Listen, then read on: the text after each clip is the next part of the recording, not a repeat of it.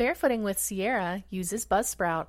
Just start with the equipment you already have and a quiet space. Add Buzzsprout, and your podcast is ready to go. You'll get a great-looking podcast website, audio players that you can drop into other websites, detailed analytics to show how people are listening, tools to promote your episodes, and more. Podcasting isn't hard when you have the right partners. Following the link in the show notes lets Buzzsprout know that I sent you, gets you a twenty dollars Amazon gift card if you sign up for a paid plan, and helps support the show. The team at Buzzsprout is passionate about helping you succeed. Join over one hundred thousand podcasters already using Buzzsprout and get your message out to the world. Hello and welcome to episode fifty-three of Barefooting with Sierra.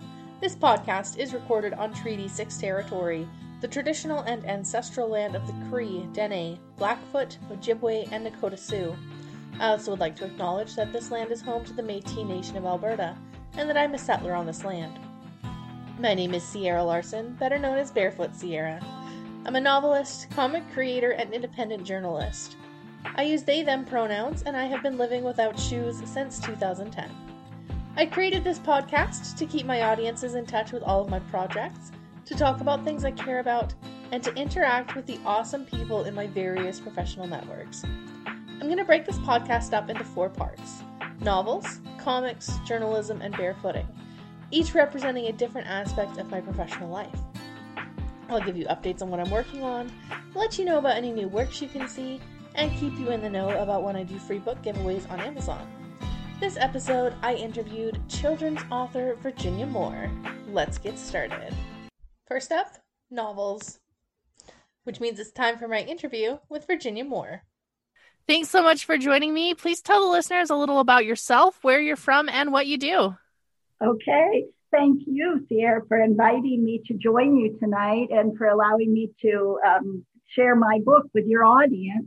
I am from Western Pennsylvania, and I am a wife and mother and grandmother. The greatest blessing of my life to, to be able to say that I've been all of those three things. And for a time in my life, I worked in education with special needs children. Um, so Um, that was just valuable and really moved me, you know, to be able to to see see what their struggles are and just um, be able to have a, hopefully have a positive message to share with all children everywhere. Wonderful. And uh, you've you've written this wonderful book about a cute little possum, and I just I love it so much. Could you tell us, you know, kind of what your your process was for that? Oh, I would love to. Um, uh, first, I'd like to tell you kind of what inspired me to write the book. I, I always enjoyed um, being read to as a child. My parents read to me often and read poetry. And this book is written in rhyme. And I enjoyed um, reading to my own children. And I believe that children's books can send a simple but yet profound message and, and teach valuable life lessons. So I enjoyed the, uh, the idea of doing that. And then when my children were little, I would write little stories about our family dog, um, Annabelle, and adventures with my children, always hoping to one day publish a book. And I was hoping to collaborate with my husband. Um, I can't draw to save my soul, but he he's artistic, so he did the illustrations. And um, I just have a great love for children and for animals both, and, and a concern for their well-being. So I hope that this book sends a positive message to children. So that is, and I um, really think that as far as um, an animal, the possum is kind of underappreciated and undervalued. So yes, um, that kind of is what inspired me to write the book. Um, uh, so uh, yeah, I just always wanted to do it, and it, it was a fun process. Um, did you want to know a little more about the the process of, of getting a book published? Yeah, I'm sure. I'm sure my listeners would love to to hear about that. Okay, I we we came up with our manuscript, and and I walked my dogs frequently. We lived on a rural property in Western Pennsylvania till just recently, and I would walk them every day, and we would frequently see possums, you know, or occasionally, maybe not frequently. And I just, stories would come to me while I was walking.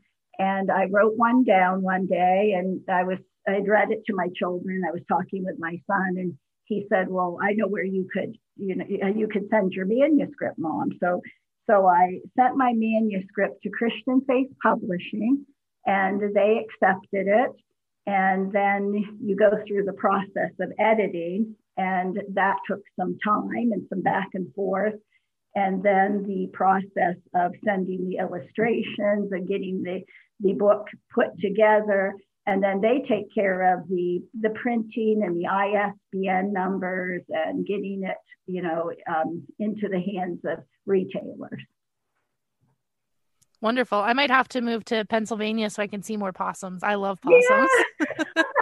You definitely do. They are so, they're such cute animals, and they, they offer so much. They're so valuable. Um, they they eat ticks, you know, so they help to cut down. You probably know all this, but they cut down on the spread of Lyme disease, and they are um, they they are immune, nearly immune to snake venom and to um, rabies.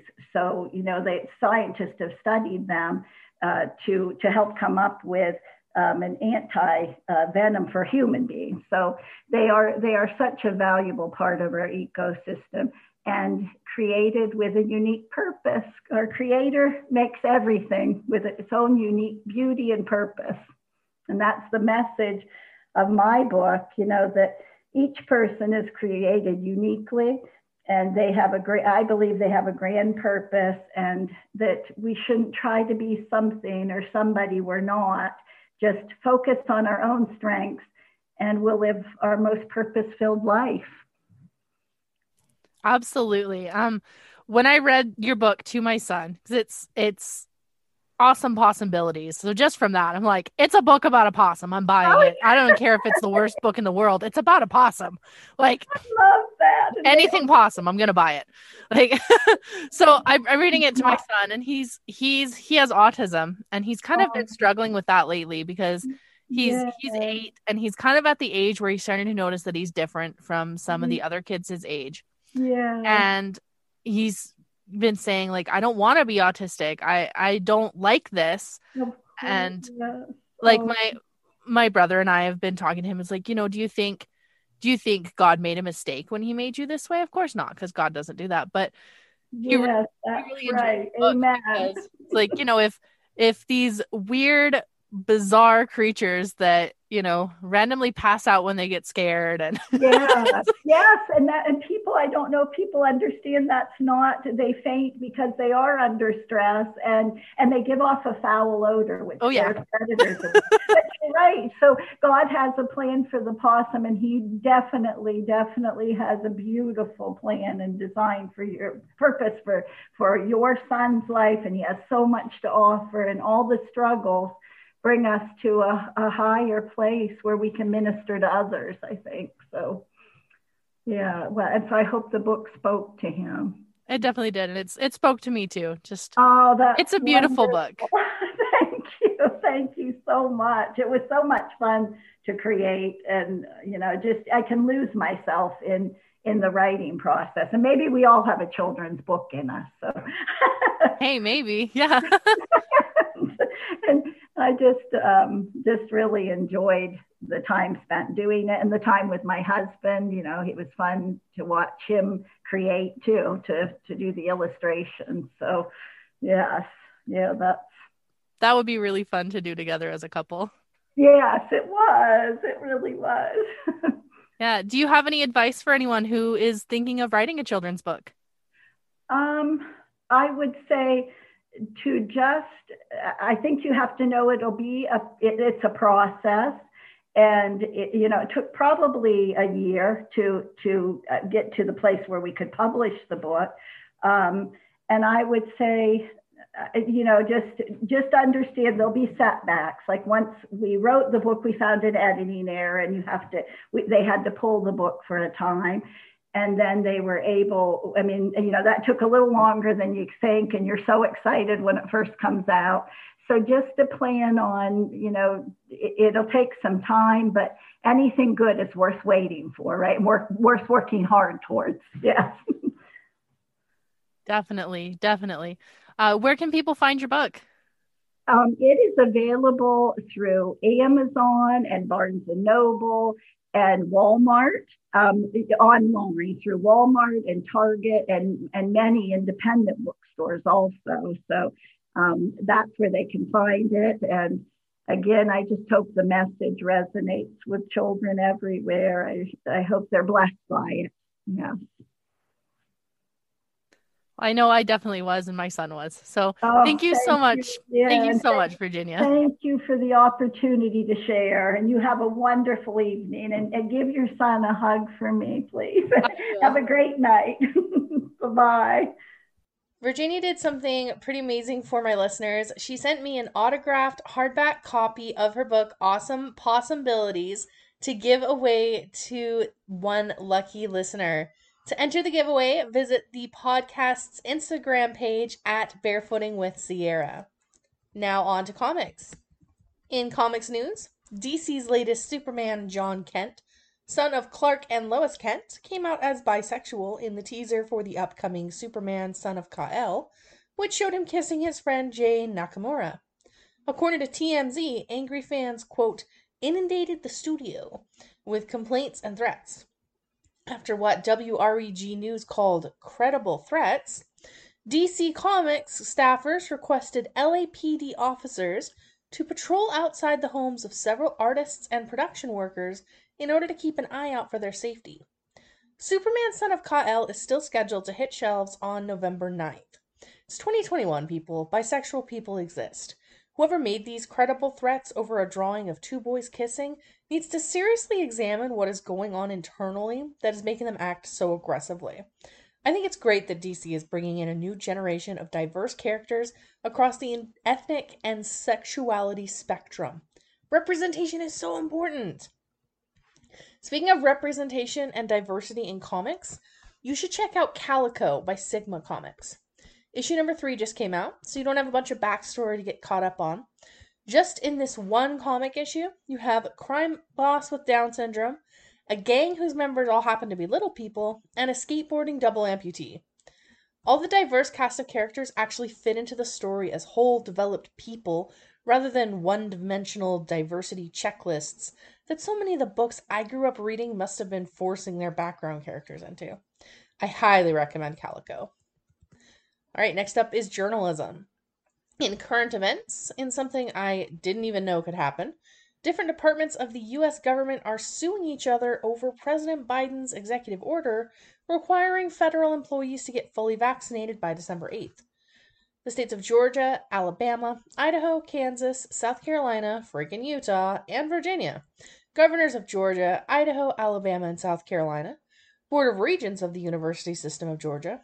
Georgia and Alabama Departments of Agriculture, Alabama Department of Public Health, Alabama Department of Rehabilitation Services, Idaho State Board of Education, and Kansas Attorney General are the plaintiffs in the class action suit against President Joe Biden, the Safer Federal Worker Ta- Workforce Task Force, and its co-chairs, United States Office of Personnel Management and its director, Office of Management and Budget and its director, General Services Administration and its administrator, the Director of the Federal Protective Service, Director of the Secret Service, the Administrator of the Federal Emergency Management Agency, or FEMA, Director of the Center for Disease Control, or C D C, Department of Defense and the Secretary of Defense, Department of Health and Human Services and its Secretary, National Institute of Health, Veterans Affairs and its Secretary, National Science Foundation and its director,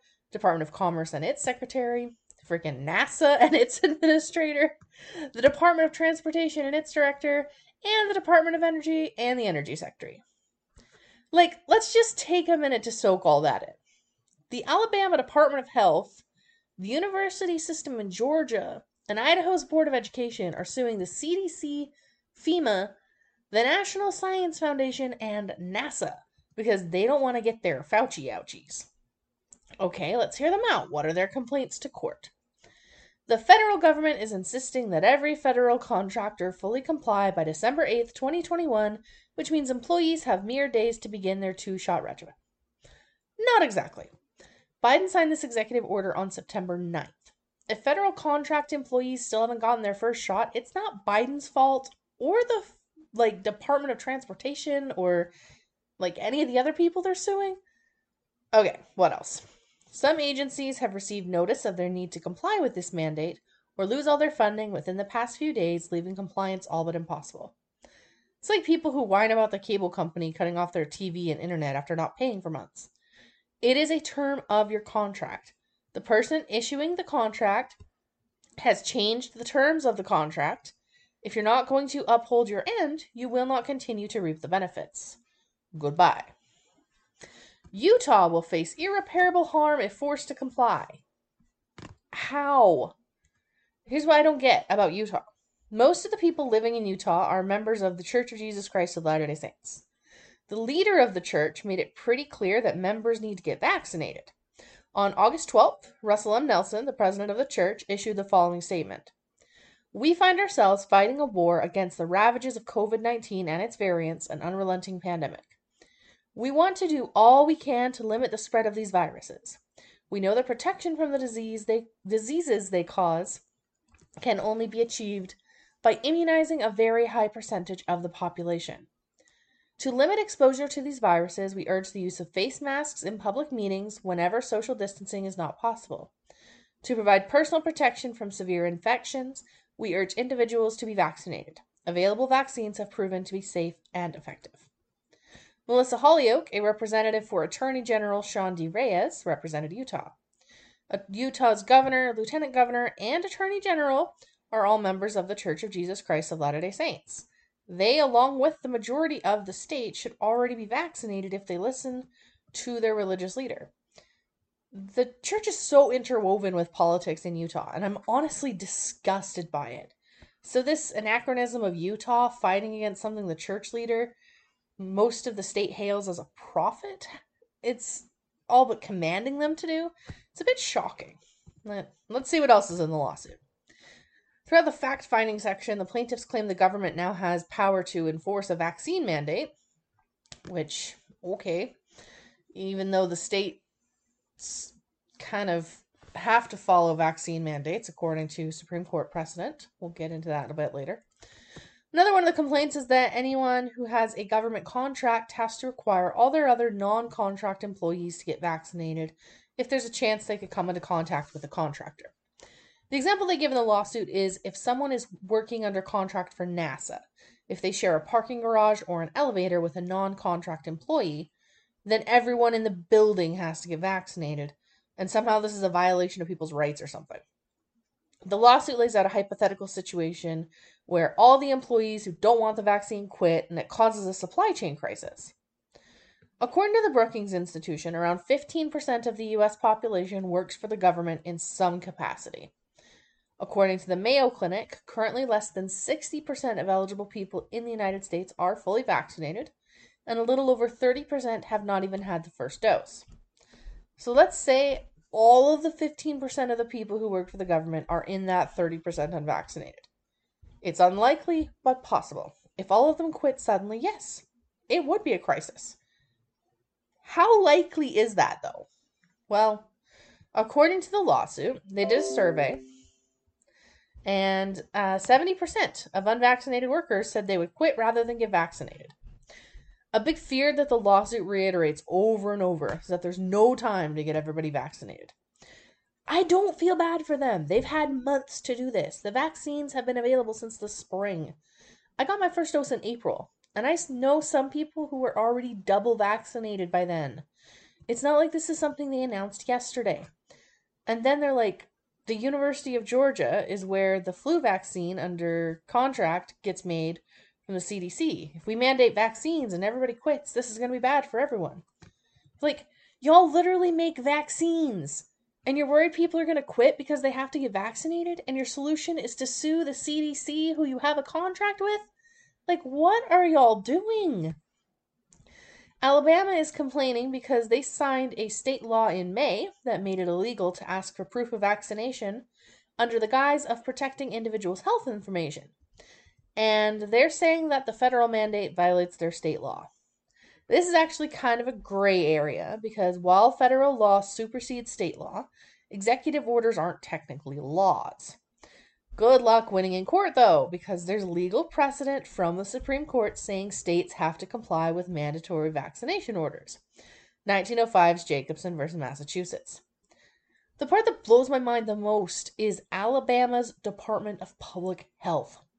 According to the lawsuit, A D H P has over twenty-six hundred employees. Many of these employees are unvaccinated, and many are likely to quit their jobs if forced to receive the COVID nineteen vaccination as a condition of further employment. Why are you working in public health if you don't believe in the principles of public health? And why do you think suing the president, the C D C, the National Institute of Health, and FEMA is going to change that? A lot of the complaints in the lawsuit talk about how much money the states will lose if they don't comply. I think that's what most of this lawsuit boils down to. Profits over people. Here's the thing, though. The government can and will take their contracts elsewhere. It's not going to be a supply chain disruption. Your state is going to suffer, though, and it's going to be your fault for not following public health orders. But hey, if they don't want all that federal money, I know someone who does. The federal government gave eight million dollars in grants to Hawaii universities to support the success of Native Hawaiian students. The grants include three million dollars to indigenize the University of Hawaii at Hilo and Hawaii community campuses. If you, like me, are wondering what the heck does indigenize mean, not to worry, I'm about to explain. The main goals are to increase Native Hawaiian enrollment and graduation, and to build Indigenous resources and spaces for Native Hawaiian student and faculty engagement. And notice which state isn't suing the president. Last but not least, let's talk about barefooting. In barefoot news, Los Angeles Bureau of Street Services is coating asphalt roads with an acrylic and sand mixture in an attempt to reduce the temperature in the city. Black asphalt absorbs eighty to ninety percent of the sun's radiation, according to sustainability officer Greg Spots.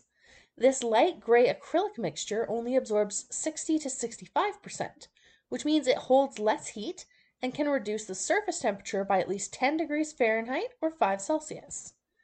The goal is to combat the city's heat island effect, where asphalt and buildings hold heat, causing the city to become warmer than the surrounding area.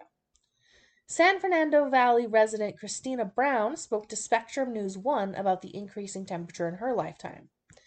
Quote, "I remember running outside barefoot. You can't do that now," she said. "The ground hurts, it's so hot." End quote. The gray acrylic seems to be helping not only with the surface temperatures, but also with the surrounding area. Scans from the International Space Station showed the air temperature in neighborhoods around the new acrylic dropping by an average two degrees Fahrenheit. This is the kind of innovation to combat climate change that I've been waiting my whole life to see, and I'm so excited by this. That's all for this week's episode. I'll be back next week with an interview with illustrator Natasha Donovan. Thanks so much for listening in. If you have any questions or comments, you can send them to Sierra The Barefoot Girl at gmail dot com. Thank you to Legion X for my intro and outro music. You can find me on Twitter at Sierra Barefoot and on TikTok at Sierra is Barefoot. All of my books are available on Amazon, and my website is Sierra The Barefoot Girl dot com. My Patreon is patreon dot com slash Possum Pete. Don't forget to rate, review, and subscribe to this podcast wherever you're listening. Until next time, this has been Barefooting with Sierra.